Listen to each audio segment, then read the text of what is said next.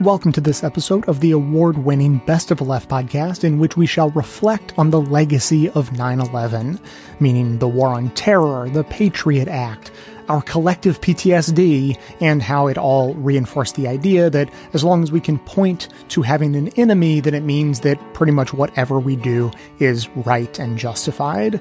And just as, as we get started, I'll, I'll say that while researching this episode, it occurred to me that at this particular moment in time on this anniversary, 9 11 bisects my life. I was 18 years old 18 years ago on 9 11. And to be honest, I haven't processed that enough to uh, to to draw any any conclusions or or or have anything thoughtful to say about it other than that you know as we're going to hear in the show that 9/11 is thought of as this pivotal moment where you know America in many ways lost its innocence and pre 9/11 was thought of as this much more carefree time. And that is very often how people feel between their childhood and their adulthood. And for, for me and my generation, it literally is the difference between my childhood and my adulthood that, uh, pre 9-11, you know, it, it wasn't just carefree because I didn't have to worry about which horrible war we were about to head into or what repercussions was going to come from this uh, massive society altering event also, I was just like hanging out in high school, dicking around, trying to figure out what I might want to do with my life. So it's just a little bit of my story. And it's just one more of those instances where I, I feel like I'm the last generation in so many respects.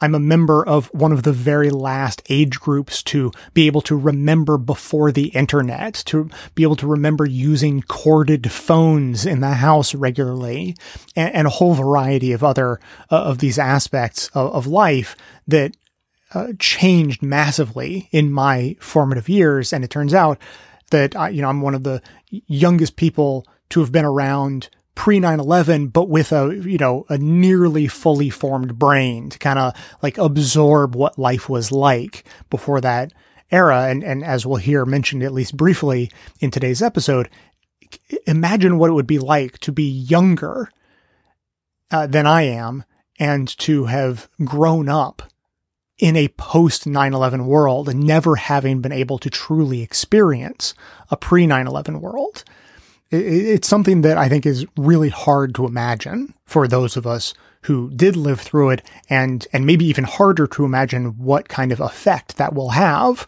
on, on people who are growing up having never known anything other than, you know, our current level of let's say, intensity around politics and foreign policy.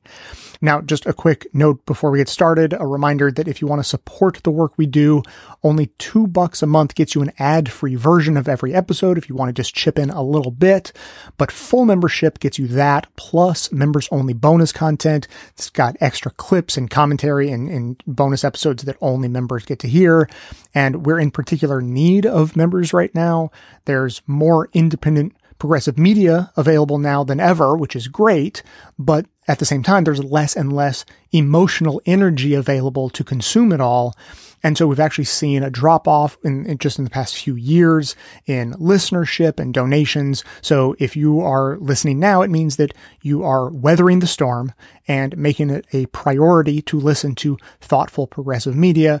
So I hope that if you get value out of this show and you can afford a few dollars every month to support it, you can sign up at patreon.com slash best of left or visit the contribute tab at bestoftheleft.com.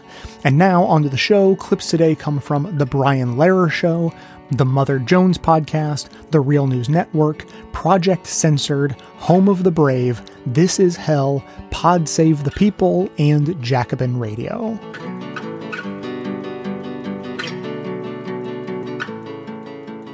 Hi. Um, I have, um, for a long time, thought about how tragic it is that George W. Bush was the president when 9 11 occurred. It's secondary to that that I wonder whether or not he was attentive enough to the warnings that led up to it and whether he's in part the cause. But that aside, um, I feel secure in thinking that had Gore been the president, we would have faced this challenge or this event, however you want to look at it, in such a different way. And I've often puzzled with friends over conversations about whether or not we would have even gone to war, whether we would have the phrase the war on terror, whether we would have homeland security, and just how many things flowed from 9-11 that um, were particularly neoconservative, and just what would have a what would a world look like where Gore was the president when 9-11 happened. And I'll take my answer off the air. Thank Jim, you. thank you very much. And Heather, I'm going to go right back to you on this as a former Clinton Gore administration official. And of course, we can never really know the answers to those questions, but are they things that you've thought about? Oh, um, all of us who who worked in government at that time think about it a lot. And look, we all because we all knew the people who were career officials who had stayed in government who tried to give the warnings in summer 2001 we all hope and believe that they would have been heard uh, heard listened to. But i also want to say that, that, the the plotters were that was a really brilliant mm. and determined plot. And i do i th- and al qaeda was determined to pull something off. Right. So i think there would have been an attack. And then the second thing i want to quickly say is that I think because of the way partisan politics unfold in our country, what we would have, you would have had eventually some attack under a Democratic president, which would have been responded to in such a massive, horrifying, Democrats have failed, nothing can ever be safe again, that we then might have eventually have had an overreaction that was at least as bad, if not worse, as what we did have, just because of the way that security issues have gotten soaked into our partisan politics. Fred Kaplan. Well, that might be true. I'll just I'll just present the other side just to present the other side. Uh, it's true, you know, Gore was listening, even when he was vice president, to certain people in the White House staff and the CIA who were warning, you know, their, their hair was on fire, warning that Al Qaeda was about to launch an attack inside the United States. Uh, what kind of attack? Where? How? Nobody quite knew. I think Gore would have been taking some of these intelligence issues a bit more carefully. So it's worth noting that the first NSC meeting to even discuss Al Qaeda in the Bush administration was, I believe it was September 4th, 2001. I mean, there wasn't even a discussion of it. Whereas Gore would have had nine months. He, he was quite aware of what was going on. Uh, what he would have done. I also think Gore probably wouldn't have invaded Iraq. Uh, who knows what he would have done about Afghanistan if, um, if, if, if, the attack on World Trade Center had gone through. Uh, I mean, yeah, d- alternative histories, they're very good in helping you isolate what is the key cause of a particular chain of events. Like if you remove this factor, mm-hmm. would everything have been done? But in terms of predicting what would have happened without that factor, it, it, it it's it's an it's an intriguing game, but uh, but it's know, a parlor we game. can't replay it. Yeah. So let's take the Afghanistan war from each of your perspectives. Bobby first, was the U.S. right to start it, and has it made anything better or worse? I think uh, once the Taliban decided that they would not give up uh, Osama bin Laden and Al Qaeda, I don't see that the U.S. had very much choice. Um, I think we we now know, but I don't know whether uh, this is merely hindsight.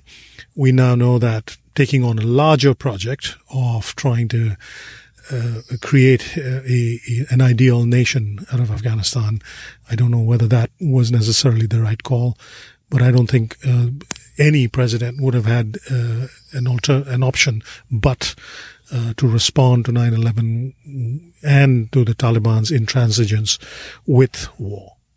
And has it made anything better or worse?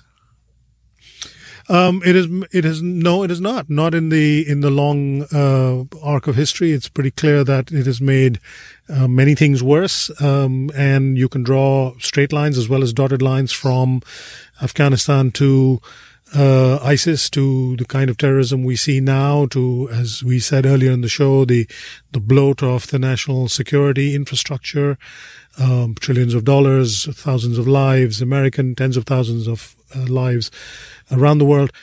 Um, but it, but it need not have come to this. I, I don't think just because we went to war in Afghanistan, all these things were inevitable consequences. There were many steps along the way where other decisions might have led to other outcomes. Fred? So, uh, so the Afghanistan war itself is not directly responsible for everything that has come since. Yeah, I, I think any president would have, uh, would have had to have invaded Afghanistan. I have to say that the way that, that this was done in the early stages, mainly coordinated through the CIA, was, was very novel and, and successful. That people forget the, the fact of having armed drones they had just been invented. They hadn't been fully tested by the time we first used them in Afghanistan.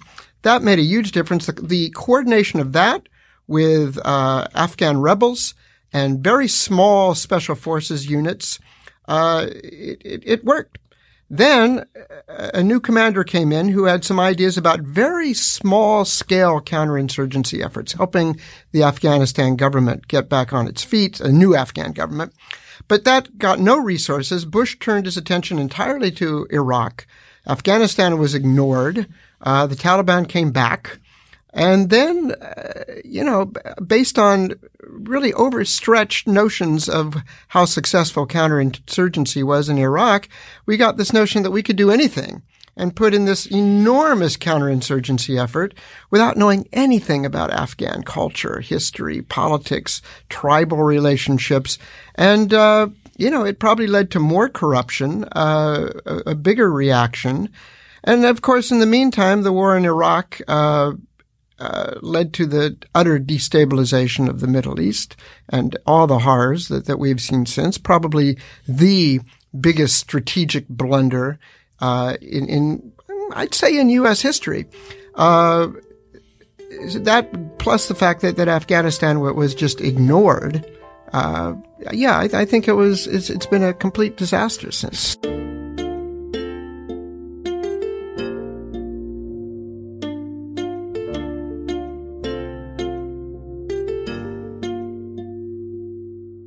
The attack did seem, for a brief period of time, perhaps all too brief, to bring the country together. It had this psychological effect of both freaking out the nation, but also um, making us realize uh, what were important differences and what were not important differences. But that did not seem to last too long. What do you think about the long term effect of 9 11 on those levels? it, it's a uh, it's a tough question because I think you see, um, you know, uh, all manner of political decisions that grew out of the fear and trauma of 9-11 that ultimately backfired in, you know, historic and tragic ways in, in many ways sort of caused not just the the rise of sort of division inside the United States again, but but even around the world. Um, you know, you sort of look at the way that the world looked at the United States in the wake of 9/11 uh, versus you know how the world looks at the United States after we did all of the things that we did after 9/11. Um, and you're talking mainly about the Iraq War, uh, uh, the Iraq War, um, and Guantanamo, Guantanamo and the the black sites, Abu Ghraib, and this gets lost in all of the debates around NATO today. Um, you know, the one and only time that in the entire history of NATO that the alliance has invoked Article 5, the attack on one being an attack on all, was to come to the aid and assistance of the United States after 9-11. One of the most remarkable parts of that day was how uh, helpful Vladimir Putin was. Um, yes, that, yes. Um, the old Vladimir, the old Vladimir Putin. I mean, this was sort of still first term Vladimir Putin, but Russia, uh, Russia was conducting a big military exercise that day, And uh, one of the first calls to the White House, one of the first people that Condoleezza Rice spoke with that day was Vladimir Putin, who called to say, we are standing all of our military down. We are grounding all of our planes today. We want you to know you don't have to worry about Russia today. And, uh, you know, sort of uh, that experience, uh, you know, is just literally unimaginable to us today, as is the idea that in the weeks after 9-11, you know, President Bush had a 92% approval rating. I mean, uh, it, it's hard to think of anything in America that has a 92% approval rating 18 years later. Now, towards, towards the end of the book, you have a quote from Lourdes Baker, who was a 10th grader at the time of the attack. And she says, It was the first time I completely understood that nothing is simple. Some things never make sense, and sometimes horrible things happen for no reason at all. It was the end of my childhood. Now, I found that really interesting because is that the lesson you think Americans gathered that sometimes bad things happen for no reason at all? Because, you know, there was reasoning behind this. I mean, this did happen for a reason, not a good one, obviously, but it wasn't a random event. That that Lourdes Baker quote comes in the chapter talking about uh, being a child and a college student on 9-11 and sort of how transformative you see that event being for the generation who experienced it as one of their earliest memories. And I do think it has had a very profound impact on that generation who, you know, did not see the U.S., for instance, as the victor of the Cold War, as it was for people born in the 1970s, um, or for people like me born in the 1980s. Um, you know, the U.S. was the victor of the Gulf War, that we were sort of the force for good in the world. And I think you see sort of for this generation that has come of age with 9 11, that that wasn't really necessarily the case, that America has not necessarily been the moral force for good in the world um, that we have told ourselves that we were, at least in previous generations. We're sort of beginning to see a different uh, moral frame and understanding of the United States come of age as this new generation comes of age and enters our politics. One of the saddest quotes that I found, I mean, there are lots of sad quotes in, in, in the book, but um, came from a man named Vaughn Allex, mm-hmm. who was the ticket agent at Washington Dulles International Airport and who helped two late arriving passengers make it on to Flight 77, the one that crashed into the Pentagon. He said, I had this wild thing in my mind that everything that happened on September 11th was my fault personally, that I could have changed it. I felt there was no place for me in the world. There were all these support groups, and I didn't belong there because how do I sit in a room with people that are mourning and crying, and they're like, What's your role in this whole thing? Well, I checked in a couple of the hijackers and made sure they got on the flight. I might go weeks or months and everything would go along fine. Then there would be something that would trigger it, like checking in somebody who said, my husband got killed on September 11th. What I heard was, you killed my husband on September 11th. You don't really move past it. And I wonder to what degree um, it's possible to, and to what degree we as a nation have and haven't moved past it.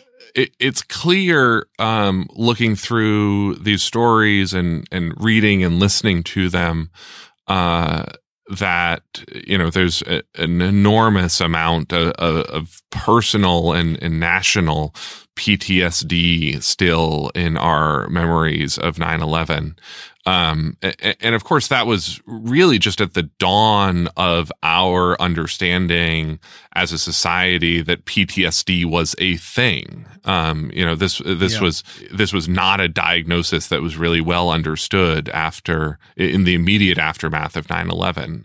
I think that this is something that uh, we are still clearly struggling with. Um, you know, for all of the reasons we've discussed. I mean, 9/11 was the hinge upon which our modern world turned, and it was for many of us a formative experience um, a, a, tragic experience, uh, whether we were, you know, personally touched or not, um, and, and, a really challenging experience uh, for people in terms of their own personal faith. You know, for this generation who is coming of age today, uh, in a world that has been shaped and made uh, by 9-11 and all that has followed to not understand what that trauma was like. I, I don't uh, you know it, it's unfathomable to me how you understand america in 2019 without understanding that tuesday morning in september 18 years ago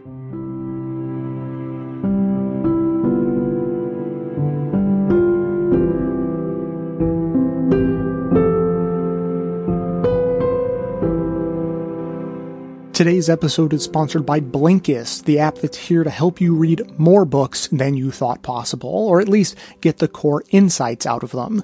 And it's just like how I curate and distill the most important points about political issues, Blinkist does that, but for thousands of nonfiction books, condensing them down into just 15 minutes for you to read or listen to as audiobooks.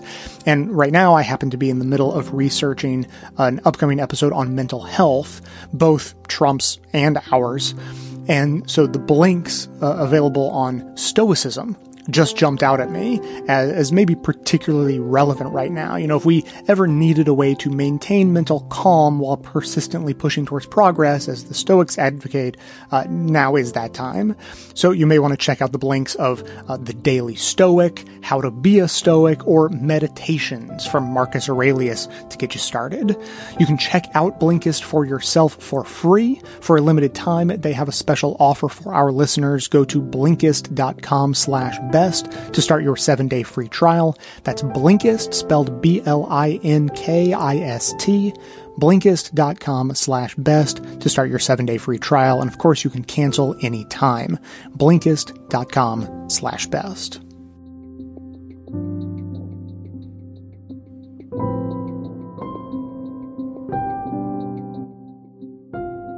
We just observed uh, another anniversary of uh, 9-11 here in the United States.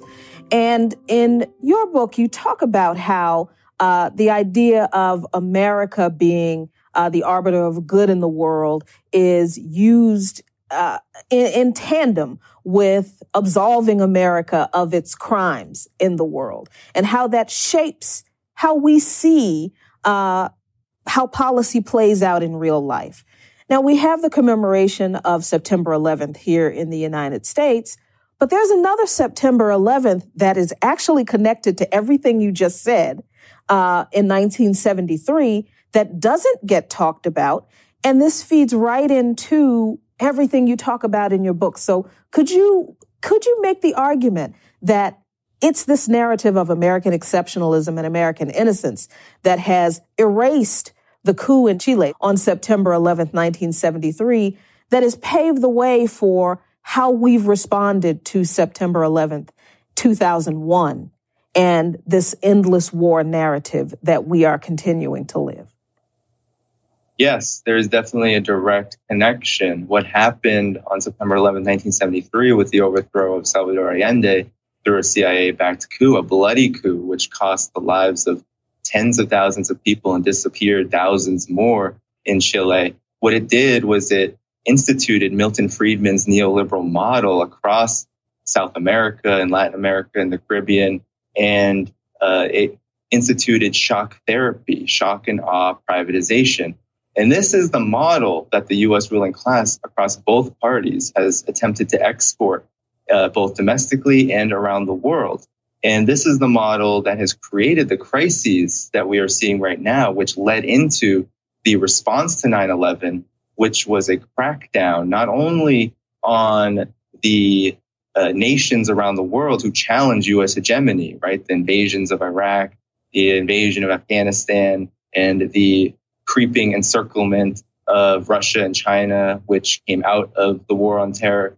We can also see in the United States the cracking down on dissent, the uh, cracking down on whistleblowers, the jailing of whistleblowers, the massive surveillance state that was developed after 9 11. All of this served to legitimize a narrative, uh, which was American exceptionalism on steroids, that was uh, implemented in 9 11, first by the Bush administration, continued under Obama, and still continued under Trump, which posits that the U.S. is under threat from a foreign entity. And Russiagate has served as another step in this process when the war on terror has been largely seen as illegitimate, as having all of these negative consequences for broad swaths of the global population, not only the endless wars, but many Americans are not happy with the massive surveillance state.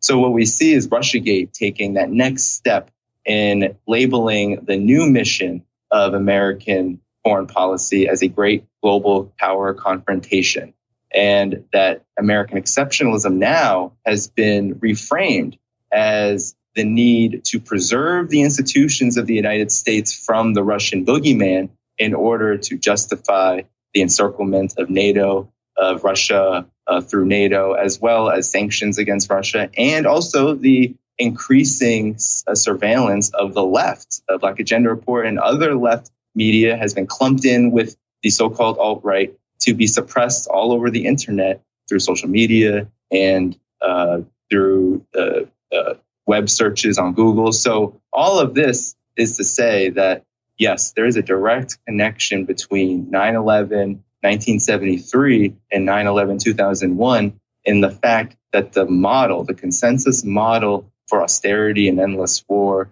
was ultimately propagated by the notion of American exceptionalism, and it has not been talked about because there is this uh, there is this drive among the ruling class to ensure that the institutions of propaganda and media and education system uh, continue to parrot the same line to the point where we even have progressives like AOC and Ilhan Omar on Twitter talking about how uh, Trump was wrong to cozy up to dictators. It gets that deep where even the most progressive elements are unable to see beyond uh, the trees and into the forest.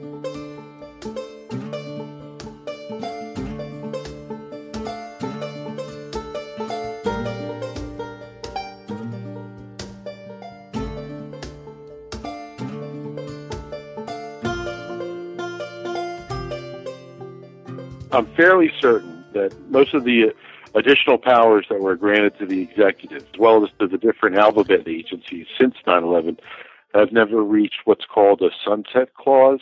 Essentially, a national emergency was declared on 9-14-2001 and has been renewed by the executive branch every year since.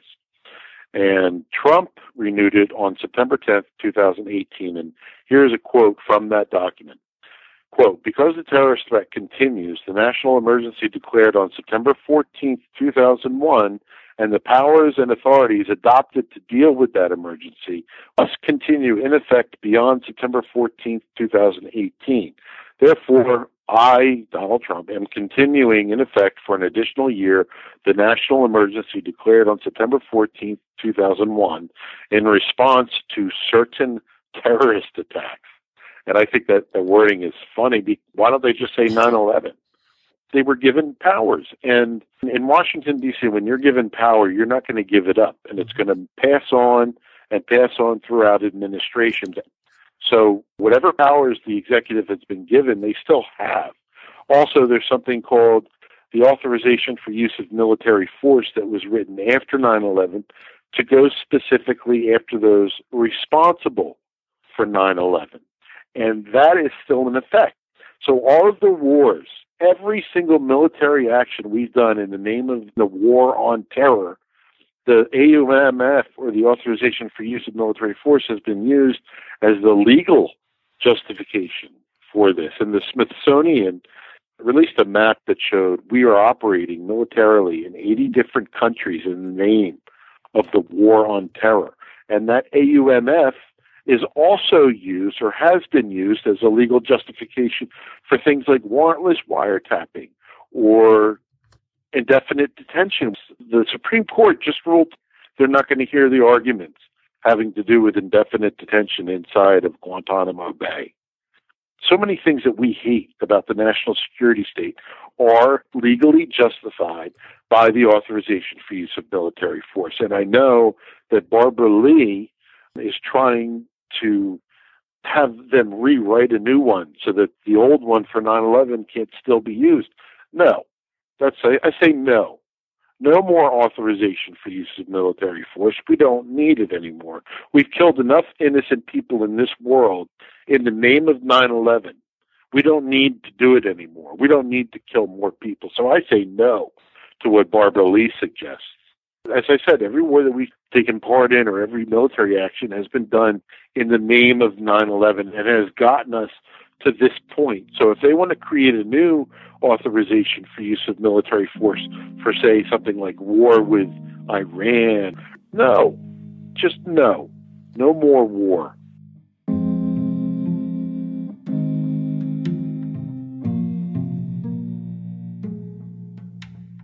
Today's episode is sponsored by Madison Reed, which can help take the coloring of your hair to the next level. For decades, women have only had two options for coloring their hair outdated at home color or spending the time and money on a salon. But now you can get gorgeous professional hair color delivered to your door for less than $25. Self image is an important thing, so it's no surprise that many Madison Reed clients have commented how their new hair color has improved their lives. Madison Reed delivers gray covering, game changing color you can do at home and look as if you came from the salon. Women love the results gorgeous, shiny, multi dimensional, healthy looking hair.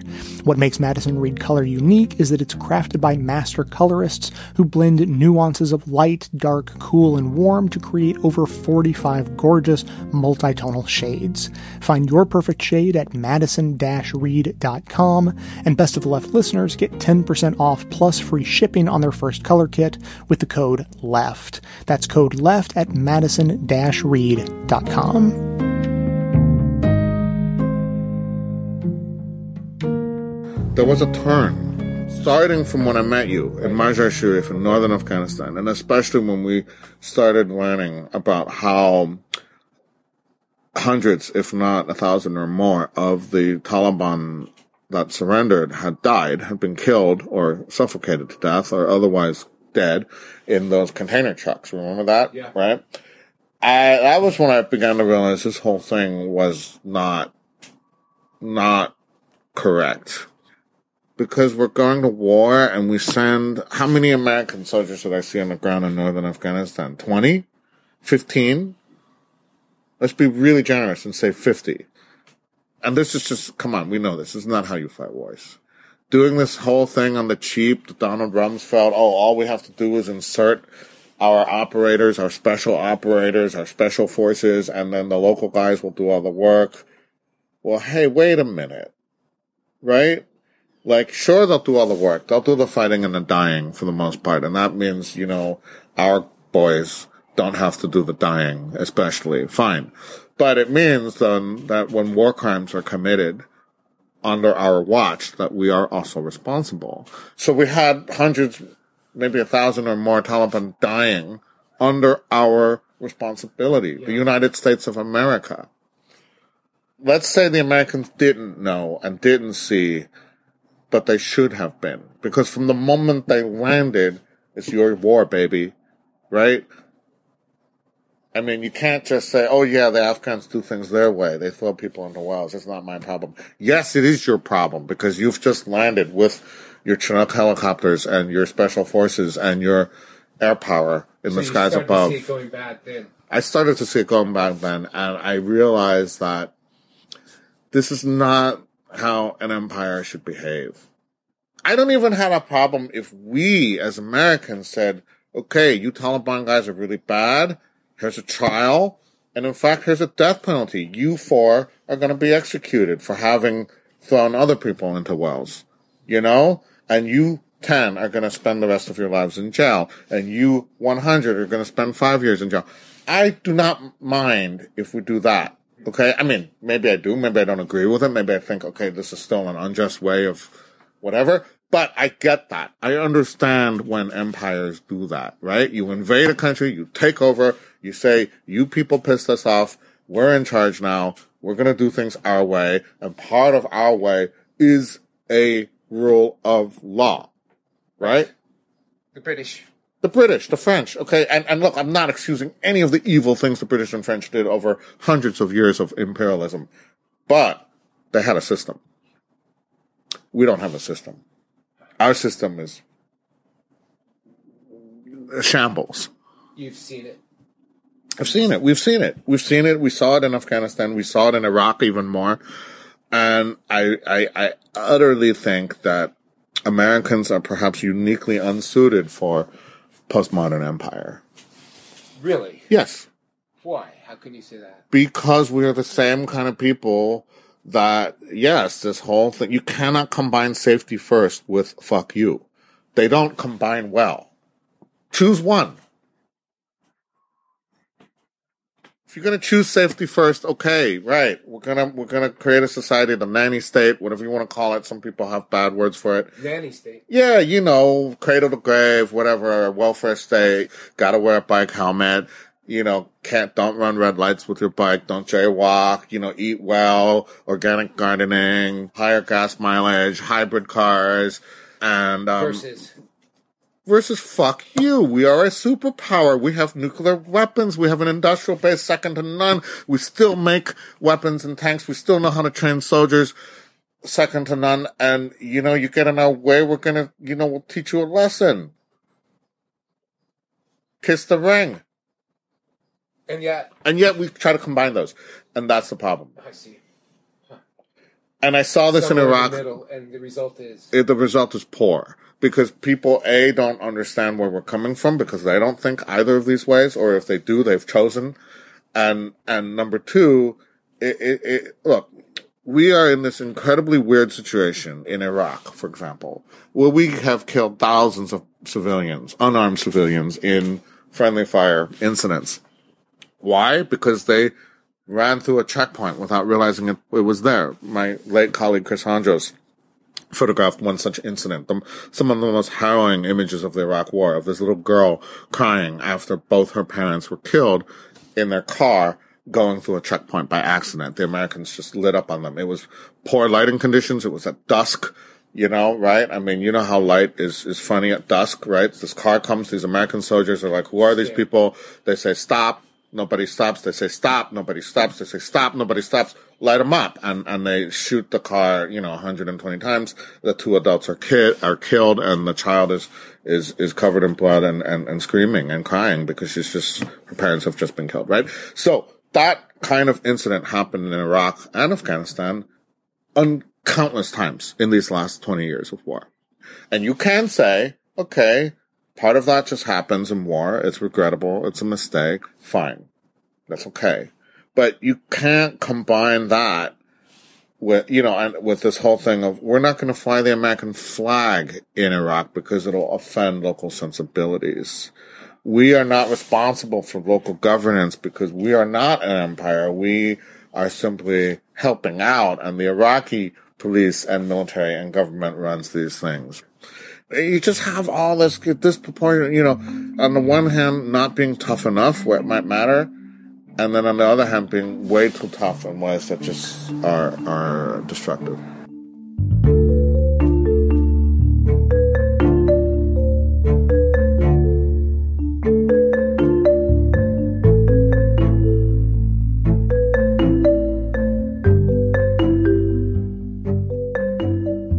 How much do you think if we if the uh, American public was thoroughly well informed about even the long-term costs of war which seem to be very uh, not very well understood how far do you think that would go having the knowledge of actually how much we do spend on wars how far would that go to us not being as supportive of going to war? Because it seems like people don't seem to really care about the defense budget constantly going up, that it actually wins you votes. Well, I think there's a, a kind of conflation of patriotism with people going out to put themselves at risk for you. I don't think that we necessarily have to believe that. It can be just as patriotic to say that uh, we should be defending our borders in a way that's actually self defense. And it could be just as patriotic to say that we shouldn't send people to places where they've been at stalemate, such as Afghanistan, for about a decade. We're losing ground. Stalemate is a kind way of saying we're losing ground in Afghanistan. It's not winnable. Um, so that is patriotic to say that it's time to think about the connection between what our goals are, the strategy, and the costs and consequences. No public policy policy should go on for a decade and a half without some accounting of whether or not the benefits, if there are any, are worth the costs and the risks. And we haven't seen a real good accounting of that. But the other thing I think you're getting at is whether or not the American public understand the consequences of such high military spending. I think it's really hard to wrap your head around it. But one thing that uh, um, people are in favor of military spending sometimes say is it makes jobs. And if we don't spend as much money, then we won't uh, have as many jobs in those in- industries. And I think that one thing that you could just sort of set to rest right now is military spending does produce jobs, but not as much as spending in other things. If you spent a million dollars and we're spending 70 billion this year on the wars, but if you just spent a million dollars on defense industries, you get seven jobs. If you spent that same million on something else like healthcare, you'd get 14 jobs. So multiply the 14 jobs per billion that we're spending. That's 14,000 jobs. Or for the 70 billion, that's 980,000 jobs. Right? And that's not the most productive thing that we do in terms of creating jobs. That is healthcare spending. Secondary education produces 19 jobs per million. Again, we're spending 70 billion for fiscal year uh, 2019, and that's going to that could have created 1.3 million jobs. Right. So military spending is not a productive way to help an economy. In fact, it's it's destructive because it takes resources away from the things you really need. And the biggest threat to America right now may be climate change. In fact, it probably is. It will kill more people than the attacks on 9 11 did. And it will certainly put at risk coastal economy. Just look at the latest report, again by the U.S. government, of the consequences of climate change. And you'll see that we really need to be diverting our resources into green energy and preparing our agricultural systems and other systems for what's coming. You ask for, obviously, and your study is about trying to get more transparency when it comes to the costs of war, uh, the costs of the post 9 11 wars that the United States has engaged in. But, uh, how, you know, and we do need that kind of transparency when it comes to costs but we really can't figure out if those costs are enough, if or are adequate or too much if we don't know what the benefits of those costs are. Right. And I don't really yeah. hear, there doesn't seem to be much transparency when it comes to those benefits. We're just told that we're being protected from some group of nebulous terrorists who may, we may or may not have stopped coming into the United States. We may or may not have set them up. We have no idea what these things are. So is just as much a problem when it comes to transparency of costs it, do we are we having just as much a problem when it comes to transparency of benefits of the war on terror? You you ask a really important question. When you look at, for example, the Department of Homeland Security, they'll tell you how many container ships that they've searched, but they don't tell you what they found. Right? It's like knowing how many nails are in your house, but you don't know how many rooms you have. Right? I don't need to know how many nails I have in my house. I need to know if the structure is sound. And it's it's the same thing with um, the war in Afghanistan. At some points, we've been told that there were several thousand terrorists in Afghanistan. Then we were told that the numbers went down. And then more recently, we've been told the numbers went up. So it's not about, in fact, whether or not the strategy is working. It may actually be counterproductive, right? In other words, the things that we're doing to make ourselves more secure may, in fact, be creating people who don't like us and are willing to fight against us. So I, I don't know if the right question is effectiveness. I wonder is how much is this strategy actually hurting us? But in terms of homeland security, I think we need much more understanding of what are the threats that they've identified, how have they dealt with them, is the money that is being spent on homeland security for these counterterror missions actually what's accomplishing the work that needs to be done in, in terms of protecting the United States. If that's the case, then we need to really rethink this tremendously expensive set of military adventures in not just Iraq and Afghanistan and Syria and Pakistan, but in, in dozens of other countries. In fact, we don't even know how many countries we're in because that's secret, right? So, yes, we need to understand this better, and we certainly need to understand effectiveness if these strategies are, in fact, effective. So uh, we uh, went into the uh, post 9 11 wars. We didn't raise taxes. We cut taxes. We didn't issue bonds. Instead, we are doing all of these wars on credit, which is going to make them a lot more expensive than the wars would have been had we issued bonds or raised taxes instead of cutting taxes and not issuing bonds. So, uh, when, how is this unprecedented? Is this and, and like and who's making money off of our interest on these loans? Um, well, it is unprecedented. In every prior war, going back to the Revolutionary War, people have been asked to or told you need to pony up, you know, give to the government, pay taxes, or they've been asked to buy war bonds. And this is the first set of wars where uh, they haven't actually raised taxes, as you noted. There was a brief period when you could buy Patriot bonds, but those bonds disappeared after a couple of years. Um, and I'm sure they've come to maturity by now, probably. I don't really know. There weren't that many sold. But you're right. This is a credit card war, and the costs are mounting in terms of just interest payments. So We've already paid 716 billion, I think actually more, to to pay interest on the borrowing for these wars. Now, if you go back to 2001, the United States was in budget surplus. After the wars, the United States went, the, the wars began 2001, 2003, all these other activities across the globe that are associated with the war on terror and increased homeland security spending, the United States went into deficit.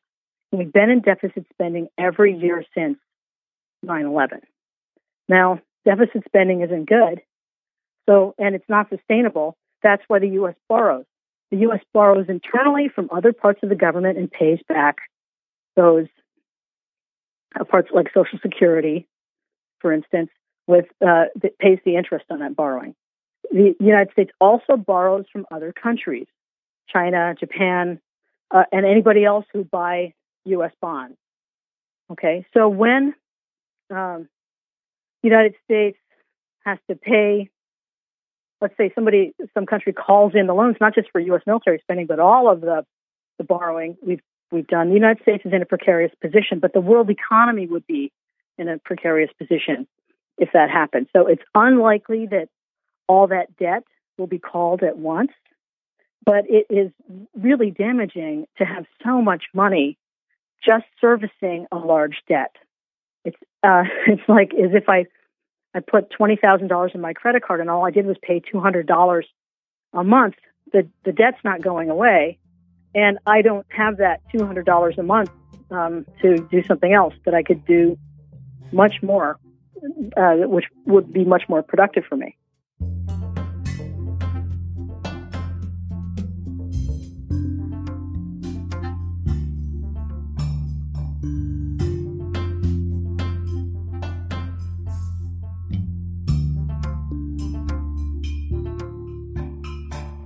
So my news is an article by Mother Jones. It's about the Patriot Act warrants.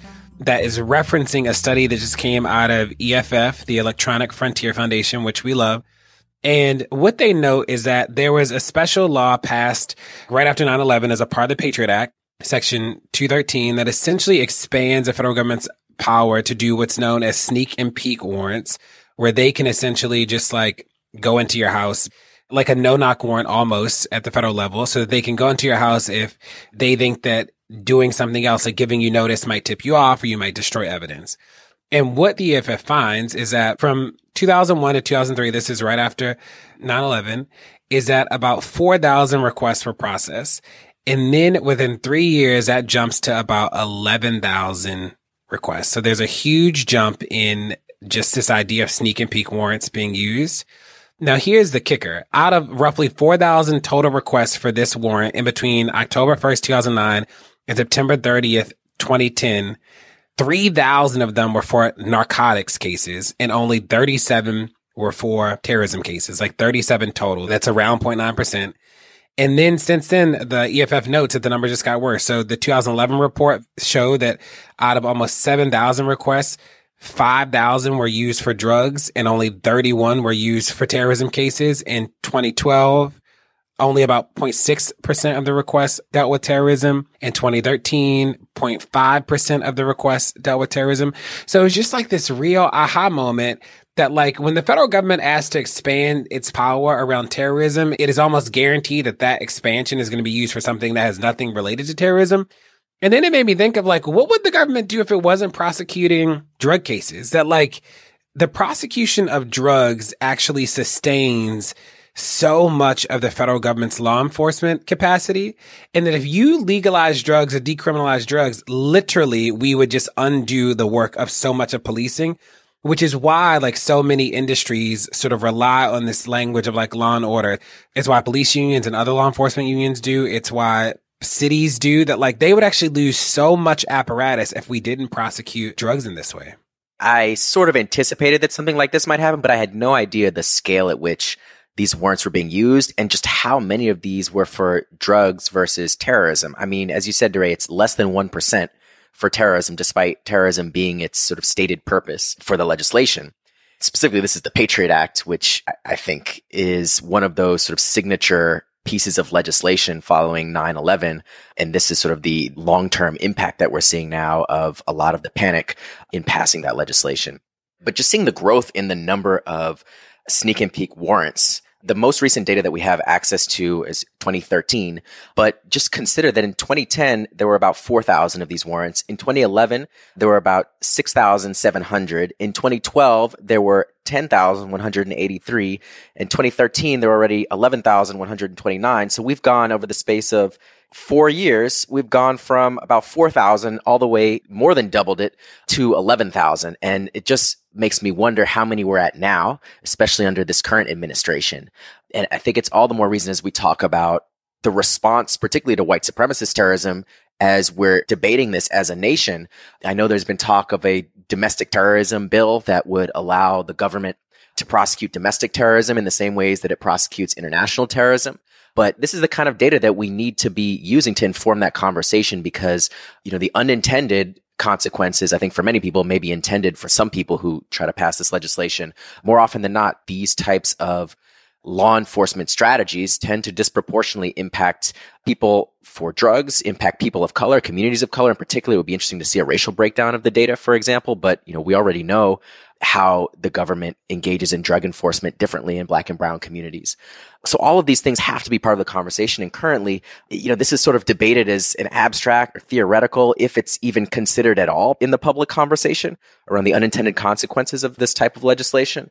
But this has to be front and center to inform the debate moving forward. It is difficult to outline the myriad of ways in which 9-11 fundamentally shifted every facet of American political, social, cultural, and economic life. We see it in immigration. We see the Department of Homeland Security, which didn't exist at all as an institution before 9-11. ICE did not exist at all before 9-11. The Patriot Act obviously did not exist before 9-11. And it's impossible to enumerate the amount of laws on the books and policies and norms and expectations that shifted as a result of this attack. And obviously it was, you know, one of the most deadly attacks that's ever happened on American soil. But it is astonishing how so many of these things that were passed, like the, the Patriot Act was passed within weeks of September 11th happening and it passed through Congress easily.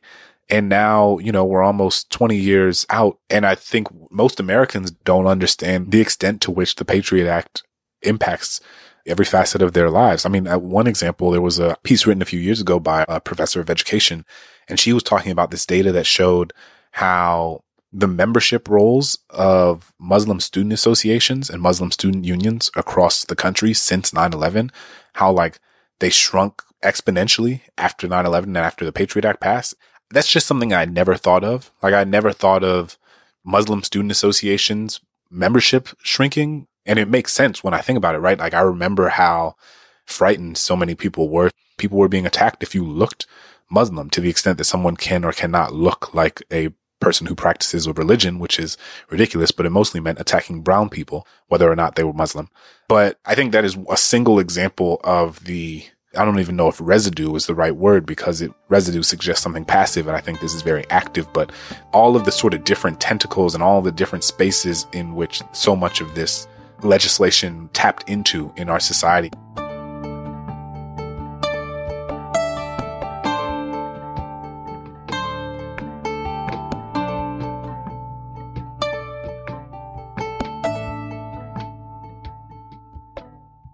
Al Qaeda's declarations of war stated quite clearly why they were launching the war, but ironically, the very act of them launching the war, the spectacular violence of the September 11th attacks and, and the prior attack on the, the USS Cole and the offshore in Yemen. Yemen, yes. Correct? These very acts of violence and the very way in which they are received in the U.S. end make those very articulate declarations of war illegible. And you write that this anti knowledge isn't just structural, but that it is also reproduced through practice by being acted upon in a ritual manner. Quote, every time a new radical Islamism related attack takes place, a ritual of denial of the deeper political issues plays out in an increasingly similar fashion it seems to me this this enforced reactive ignorance is touted as being tough and even realistic about terrorism, which is contrasted against those sorts of analyses like the one we're engaging in now that would be characterized as making excuses for terrorism or offering an apologia for it. My question is, what is it that the immediate media spectacle surrounding a specific attack does? So Thank you. The, on the, on the first, the, the first point, I think it's important precisely to, as, as you were alluding, uh, insist all the time that to explain, um, is not to rationalize. It's not to justify.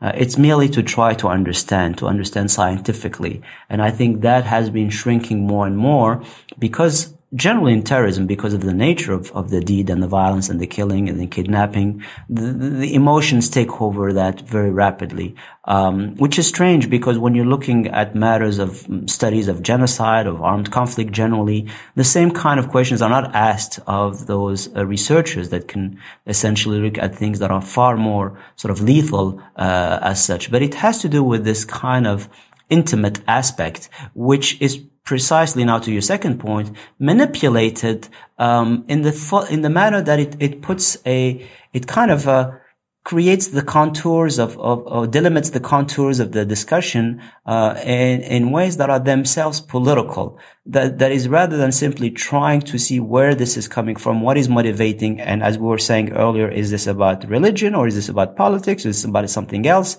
What part of this is is a psychological thing? What's the part of dispossession? Uh, how is this matters of simply personal trajectories, trying to have kind of a composite picture that is based on complexity and nuance so as to precisely, um, dare I say, move towards a closure of that as opposed to reading this as inevitable and permanent as such, which is the paradox of all of this discourse that is, is it, it, see, it says that it is combating it and going uh, to war against it, but at the same time is constantly presenting it as inevitable. Uh, whereas if it is political, if it has issues, then certainly something can be done uh, to bring this to, and, and it doesn't necessarily mean engaging with it. It could simply doing something unilaterally that makes the phenomenon obsolete, that it no longer has a reason to exist, and that working on oneself, so to speak. And the reality to, to your second point in terms of how the, the ritual itself uh, is that we see also a trajectory, and I think we need to historicize this a little bit from the 90s to the 2000s to where we are. In in a lot of this plays out in slow motion in the 90s, but no one is paying attention. This was sort of the the, the nonchalance decade. I, I call it in an earlier uh, piece where we basically are going through this, particularly the U.S., and then we wake up after 9/11.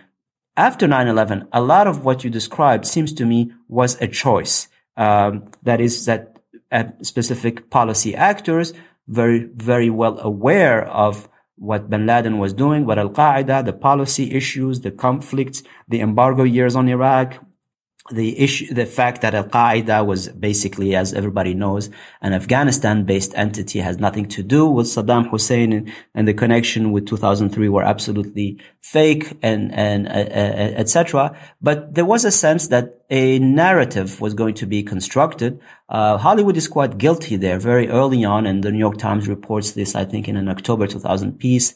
There were meetings with screenwriters that basically were going to sort of create this kind of a very nationalistic moment, uh, in terms, or rather to, to bandwagon on the nationalistic moment, which materialized anyway, um, and, and move that way. What is more problematic is that 15 years later, you have essentially a second generation that has taken for granted that narrative and has more difficulties reconstructing it. Time passes. Data is not necessarily available, although paradoxically it's there more than ever in our age.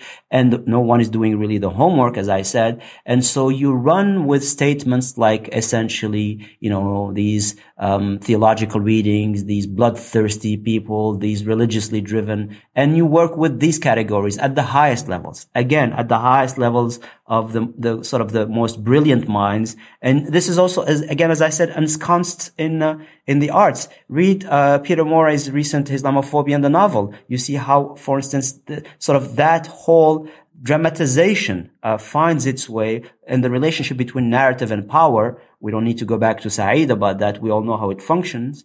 And just to finish on that, I'm struck by, for instance, in terms of the criticism that has long been part of the, the United States in a large part of its intellectuals has been missing. I mean, where mm. is the big film, let's say critical, where's the apocalypse now about Iraq?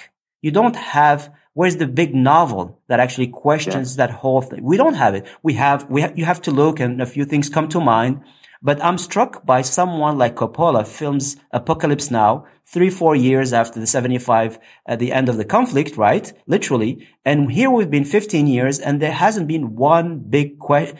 I mean, what do we have? Again, as I said, the Hurt Locker, which is basically rationalizing the CIA's torture in the Valley of Elah, small stories, personal stories, but you don't have a grand statement about the drift, the post Cold War, uh, post rather 9-11 securitization, the evolution of these things. And I think that's the kind of debate that we are not having or having in islands, in pockets, um, in isolation of each other. A political corollary to, to what you're pointing out is that there hasn't been an anti-war movement in the U.S. since the mid 2000s.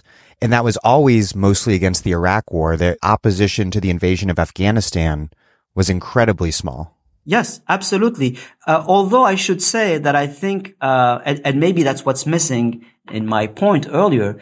I think because things need to become with this generation more personal, you see that with the whole Trump era, there is the beginning of a movement uh, where people are pushing back here because their identity as women, as Muslims, as Latinos, etc., are more and more directly attacked. And in that sense, you get a sense of this kind of pushback in, in, in, in, which is almost mm-hmm. defensive because it's gone mm-hmm. so far in, in, that sense. But you don't have something that would have been an elevation, which is me, for instance, walk, being involved in, in a, in a struggle that doesn't immediately concern me. Uh, I don't know. Jewish Americans going to fight for civil rights in, in the South in the 60s. You know, this was a moment where somebody could go beyond their immediate uh, personal issues and make a statement about how they viewed their society and for that matter, taking chances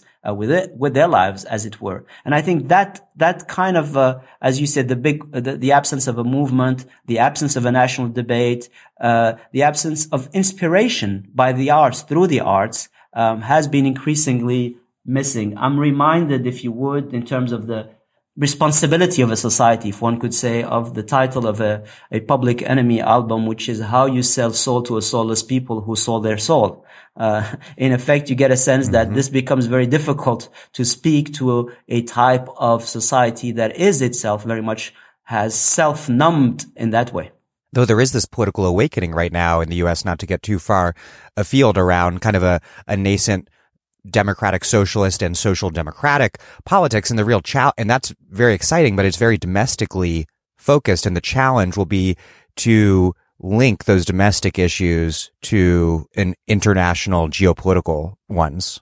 To go back to how this starts, I think there's also choices that were made by, for instance, uh, liberals. Uh, right after 9-11, um, you see uh, what what someone like Nathan Lean calls today in his book about Islamophobia, liberal Islamophobia, which has really gone quite uh, forward recently. You, but you see in, in the early phase, you see people who would you'd have traditionally associated with a certain progressist view. Someone like Christopher Hitchens comes to mind, for instance, right?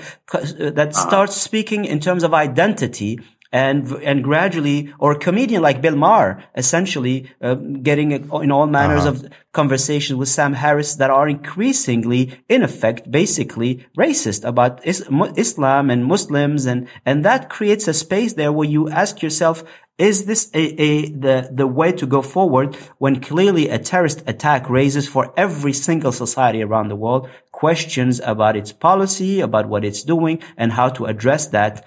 And, and, and, and it, it is very interesting because not everybody at that time was, uh, was, uh, going that way. Um, I was struck, and I quote this in the book again, back to the pop culture element that uh, that there's a very interesting subterranean uh, metaphor, it seems to me quite obvious that someone like George Lucas is doing in the first, um, the prequels of Star Wars when he's literally writing this 02, 03, 04 about the fall of a republic. And he's in effect answering what the, to, to the Bush administration, what they're doing as a, to, to go back to his language as a fall in the dark side. And he speaks about how essentially his characters are going to go towards their doom by going down that road. And pop culture, if ever, at, at, that level of a Star Wars type gives us an indication that the, these issues right then and there, 01, 02, 03,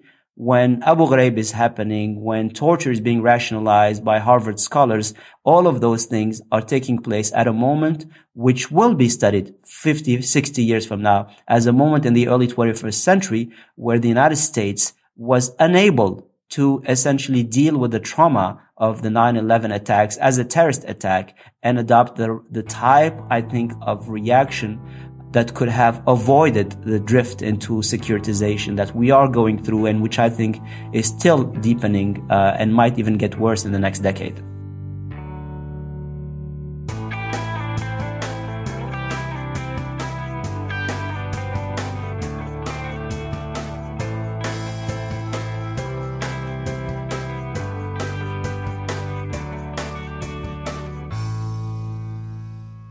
We've just heard clips today, starting with The Brian Lehrer Show discussing the origins of the so called War on Terror.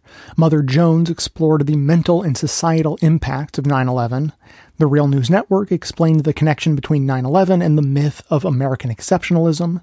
Project Censored explained the ongoing impact of the AUMF, enacted three days after 9 11. Home of the Brave spoke with a war reporter on the American Empire. This is Hell dove into the costs of our post 9 11 wars. Pod Save the People looked at the crime and punishment repercussions of the Patriot Act. And finally, we just heard Jacobin Radio discussing the motivations of Al Qaeda, which are completely invisible to most Americans. Members this week will hear additional clips on the fact that most Afghans don't even know what 9 11 is or why Americans are in their country. More on American exceptionalism Jon Stewart's testimony to Congress shaming them for failing to fund 9 11 first responders compensation, and more. Plus, as always, more voicemails from members. To hear that and all of our bonus content, plus ad free versions of every regular episode, sign up as a patron of the show at patreon.com slash best of the left. And as I mentioned in the last episode, I have way more voicemails queued up for the members show than I do for the main show, so much so that I don't have any voicemails to play today. I do have a, a, a message from a listener I want to share though. So th- this listener wrote in a week or two ago, actually, at, at this point, and just wanted to share an article in response to our recent episode on climate change. And the article is titled Despairing About Climate Change read this. And it's from Earth Island Journal.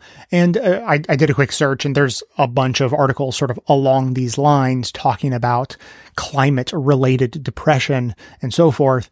So that's sort of a separate issue. But what I want to talk about is what the listener said in the email along with a link to this article. Speaking of sending in voicemails, the listener writes, I'm a regular listener and have never called in to leave a comment.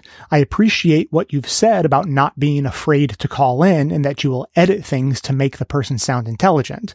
The reasons I have not tried calling in is having been castigated and laughed at in the distant past from making comments back when I was in grammar school. And ever since I've been shy about speaking up. This affected my ability to move forward in my career, which is a moot point now. Basically, I think that my opinions don't count, that they're stupid, and I don't even try to think about formulating questions or comments anymore. So if you never hear from me by phone, it's not because I'm not interested in your topics. I've just been beaten down and am afraid to voice my thoughts. Unquote. And I, I think I think everyone listening should immediately agree that that is a, a tragic state of affairs for this person. But I am certainly not qualified to give advice, but I'll just tell some stories of my own, which have to do with sort of lingering mental, you know, not mental problems exactly, but like hangups in my life that I have had that that stem from sort of the same era the listener is is referring to grammar school, uh, you know, sixth grade, fifth grade, back in that uh, time. And and there's a story that like I've never told on the show because there never would have been a reason. But there was this uh, this very formative moment in my childhood when you know, I was probably in fifth grade or so, and I didn't have a lot of close friends who lived nearby. So I saw my friends at school a lot. And then when it was the weekend or, or anything like that, I was sort of on my own. I lived in the suburbs. I, I rode my bike around the neighborhood a lot. And, you know, maybe I'd go to the school and play pickup basketball with whoever happened to be there, not generally people I went to school with. And, and there was this one particular day when I was riding around, just like literally trying to figure out what to do with my time. And a group of kids from my school uh, rode by. They were one year older than me and they weren't my friend group, but I kind of knew them. And I sort of just said like, Oh, hey guys, like funny seeing you here. Like, what are you up to? Mind if I hang out? And they were just sort of riding around being kids. And so I rode around with them for a while and literally the most bizarre thing of my childhood that I can remember began to happen. So the, the sort of understood to be leader of this group, one by one started calling his friends over to whisper something in their ear. And, you know, I didn't really think anything of it. Like, it's a little strange, but you know, we'd like ride around and then we'd stop and do something, but he would call over another friend and whisper something in their ear. And this went on. you know, there may be maybe a group of five of them or something like that. And so eventually, you know, we, we got to a point and we stopped and one by one, everybody said, Hey, um, actually, I, I got to go home. Like, I'll catch you guys later. But it, it was like a very strange and in, in retrospect, I mean, like I figured it out pretty quickly, but uh, sort of obvious. I mean, like they were sixth graders, so they weren't like the most cunning people in the world. And, and so one by one, each one of them went home, or, you know, so I thought, and left me just like, okay, like, see you later. You know, we're, we're heading home. And, uh, in this particular instance, I don't recall if I like saw them again later hanging out, but uh, details are not important. The point being, I figured out pretty quick. Oh, they planned this. The leader of this group planned this, whispered into everyone's ear. We need to ditch this kid. and, but, you know, they were like doing it in the sixth grader version of polite, where they try to ditch me without me realizing what's happening. So I guess I was nice and, and friendly of them. But that stuck with me until, I mean, I, I, w- I think I was like deep into my twenties, uh, deep into twenties, maybe late twenties before I had this like flash of realization. Oh, wait a second. Those kids were in sixth grade. You know, so like in, in all the years between, I had thought to myself, like, I had this sort of vague fear of, you know, a, like not abandonment, abandonment like a parent. That, you know, that's a different feeling, but like this feeling like people my own age don't want to be around me, don't want to hang out with me, that, you know, I'm not sort of like worthy of having trustworthy friends that like all this stuff stuck with me from the age of 10 to whatever, 25 or something like that. And only as a full blown adult looking back on it, did I finally have the realization, oh, wait a second, that's total bullshit. Like, of course, I shouldn't let that hang over me because those kids were 11 years old and you know, I, I, I always thought of them as sort of bullies for having done that. And, you know, and there, there was like maybe one other instance where something kind of similar happened with that same group. And, and I just thought like they're mean or bad or whatever. And the truth is, like, yeah, I mean, they were probably dicks because they were 11 years old. And I was also a dick because I was 11 years old. So it doesn't really matter. And, and so when I think back on myself from that time, I cringe. Like, I don't like the person I was as a kid because I was a kid and like little boys are sort of assholes. And say and do terrible things all the time. And so I, I regret all those things about myself. And then it took me a long time to figure out, oh, wait, everyone else was like that too. They weren't fully formed humans either. And they all probably grew up to be perfectly pleasant people who, if they remember doing something like that at all, probably had a huge amount of regret about it and thought, oh man, what a dick move. And, and, and so, uh, you know, all, all, of this is just sort of my my version of responding to this listener who has hangups from childhood that I very much understand the feeling of having weird mental hangups from experiences that come from childhood. But the realization, that like flash of realization that I had really broke the spell. And and so I, I, just hope that by sharing that kind of a story that it'll it'll uh, make some things click into place for some other people as as you relate to your own stories from from childhood and whatever traumas you may be bringing with you. Which reminds me you know like Amanda and I talk about this all the time. Some people are broken but everyone is damaged. So when we you know listen to people talking about politics or debate with someone about you know whatever it comes up over and over and over that, you know, everyone's coming from their own perspective. And like the surface level of that makes us think like, oh, you know, your identity helps shape your personal uh, perspective on politics. But like, it's not just that. Like people's personal experiences, even things that they have never told anyone about, can play a huge role in how they experience the world, how they relate to it, how they talk about it. And so, so the, I, you know, the advice is like, be gentle with people. Be gentle on yourself. Forgive yourself for things you've done a long time ago. Forgive others, especially for things they did a long time ago, because eh, chances are you have no idea how they turned out. And, and it's probably not, you know, that, that like some monstrous image you have in, in your memory and in your day to day exchanges.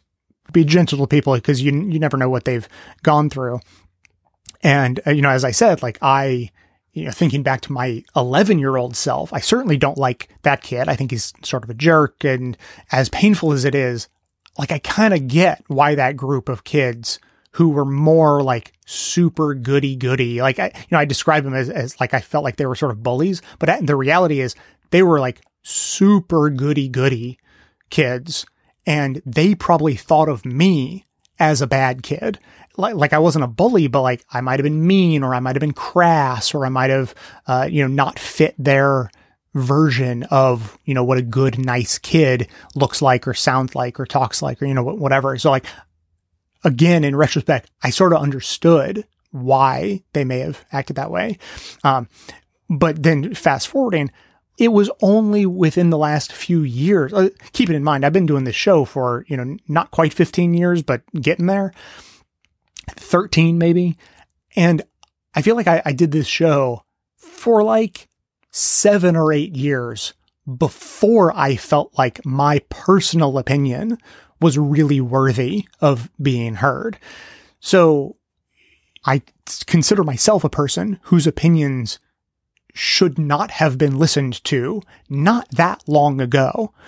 And, you know, I, have come to recognize that our opinions and our ability to understand the world is is something that is constantly developing. It is never something we achieve.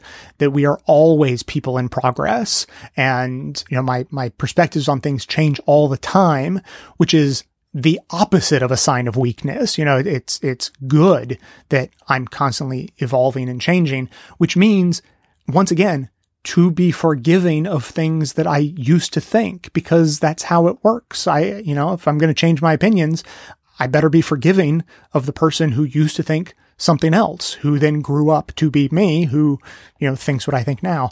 And, and then the, just last note on this in a sort of general politics sense and engaging in the world uh, sense. I'm constantly having to remind Amanda who reads a lot more stuff on the internet than I do, that the dumb, obnoxious people are also the loudest. So the people who are writing the comments on Facebook or, you know, do, doing whatever else that is, uh, you know, giving her an anxiety attack because she's reading the internet, those are the people who, as I said, the, the dumbest and the most obnoxious are often the loudest. And we have to remember that they're not representative of humanity. That that's that's what leads people to read things and say, "Oh my god, like humanity's awful. People don't know anything. Like we're never going to get out of this." And I, I always have to remind her, no, no, it's not that no one is thoughtful. It's that most of the thoughtful people don't bother speaking up, which I think perfectly describes the listener for just, I've only gotten this one email from them, but from everything I know, first of all, they listen to Best of the Left, which that's not like a self congratulatory thing. I mean, they listen to a politics show that goes into deep, tough issues. And then they read long, thoughtful articles from a website called Earth Island Journal about how to deal with depression related to climate change. Like, this is clearly a thoughtful person. And the fact that they say, you know, I, I don't feel comfortable speaking out, it's, um, you know, not, not to, I'm certainly not trying to diagnose or anything, but, you know, the, the Dunning Kruger effect certainly comes to mind that the smarter a person is, the more they are likely to think that they are normal and not really worthy of, of chiming in because they think, well, you know, I know what I know, but everyone else knows it too. And, uh, you know, I, what makes me special?